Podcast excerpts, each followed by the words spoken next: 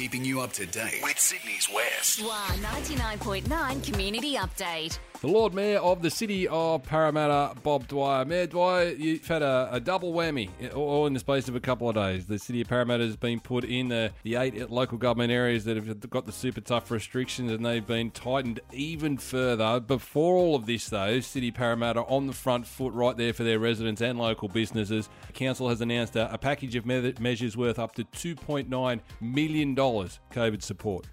Yeah, that's correct. Um, look, you know, Parramatta, just like the rest of the L G A's uh, new, nearby to it, we're all doing it tough, and we're out to help our community stay strong during lockdown with this, as you say, a two point nine million dollars support package. We were hoping that these measures will help keep people in jobs and, and try to keep our business afloat. So for the next three months, we're going to waive a range of fees, offering rent relief and easing some parking conditions for residents and businesses. The residents and the uh, businesses will get relief if they can't afford to pay their rates on time. And also we've got uh, Council's affordable housing tenants. Uh, we'll also assist them with uh, waiving their rents as, as, as applicable. We're also supporting the City of Parramatta businesses by waiving outdoor dining licences. That's throughout the whole of the local government area, and also the approval fees. And we're going to ease parking restrictions to make it easier for people to pick up the food, groceries and medicines uh, in those areas.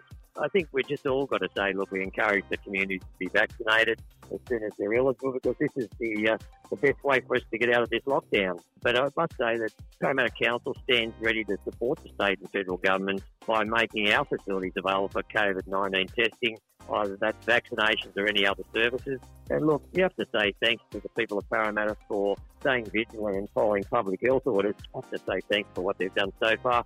And as you know, the people of the West, we're all in this together now. And if we can get more of us vaccinated, that's the quickest way we can get back to normal, particularly in the City of Parramatta and the, and the greater West of Sydney.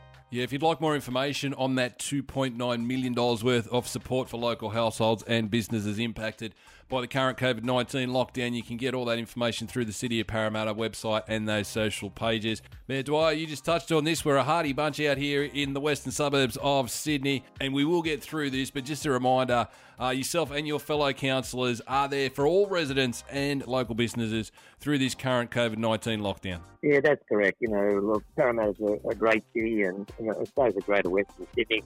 You know, we, we just got to get through this, and you know, we just want to get back to uh, the, the fantastic life that we've got in the West. Big thank you to the Lord Mayor of the City of Parramatta, Bob Dwyer. Don't be afraid to reach out, residents and local businesses of Parramatta, if you need any more help.